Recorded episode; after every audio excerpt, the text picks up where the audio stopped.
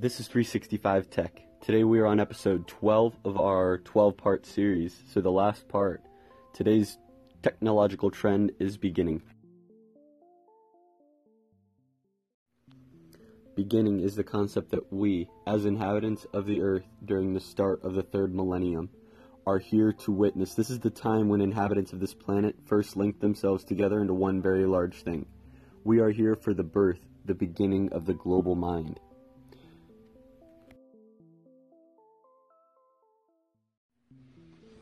At its core, we've got 7 billion humans, soon to be 9 billion, and are quickly cloaking themselves with an always on layer of connectivity that comes close to directly linking their brains to each other. This includes the collective intelligence of all humans, combined with the collective behavior of all machines, plus the intelligence of nature, plus whatever behavior emerges from this whole. The global brain operates with the sextillion transistors, that's 10 followed by 21 zeros. These transistors can be thought of as the neurons in a vast brain. For comparison, the human brain has roughly 86 billion neurons, or a trillion times fewer than the global brain. In terms of magnitude, the global brain already significantly exceeds our brains in complexity, and our brains are not doubling in size every few years. The global mind is. If you think about it, it's even got an immune system. It weeds spam from its trunk lines and reroutes around damage as a type of self healing that we've helped to create and it's continued to reinforce following our patterns. Kevin Kelly estimates that at the current technological adoption rate, that by the year 2025, that is seven years away, every person alive, that is 100% of the planet's inhabitants, will have access to this platform via some almost free device. Look at a satellite photograph of the Earth at night to get a glimpse of this very large superorganism that we've created. Brilliant clusters of throbbing city lights trace out organic patterns in the dark land. The cities gradually dim at their edges to form thin, long, lighted highways connecting other distant city clusters. The routes of lights outward are dendritic, tree like patterns. The image is deeply familiar. The cities are ganglions of nerve cells. The lighted highways are the axons of nerves, reaching to a synaptic connection. Cities are the neurons of the global brain. We are living inside of this thing. This picture of a emerging superorganism can remind some scientists of the concept of a singularity. It's a term borrowed from physics to describe the frontier beyond which nothing can be known. And there are two versions of the singularity in pop culture the hard singularity and the soft singularity.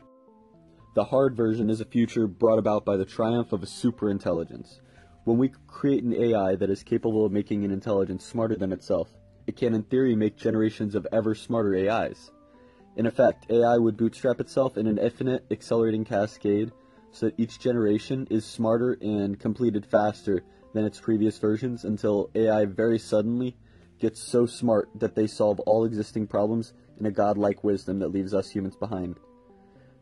We think that this scenario is very unlikely.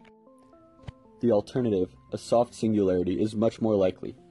In this future scenario, AIs don't get so smart that they enslave us like evil versions of smart humans.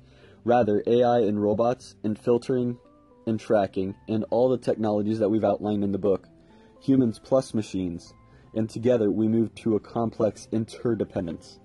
At this level, many phenomena occur at scales greater than our current lives, and greater than we can perceive, which is the mark of a singularity.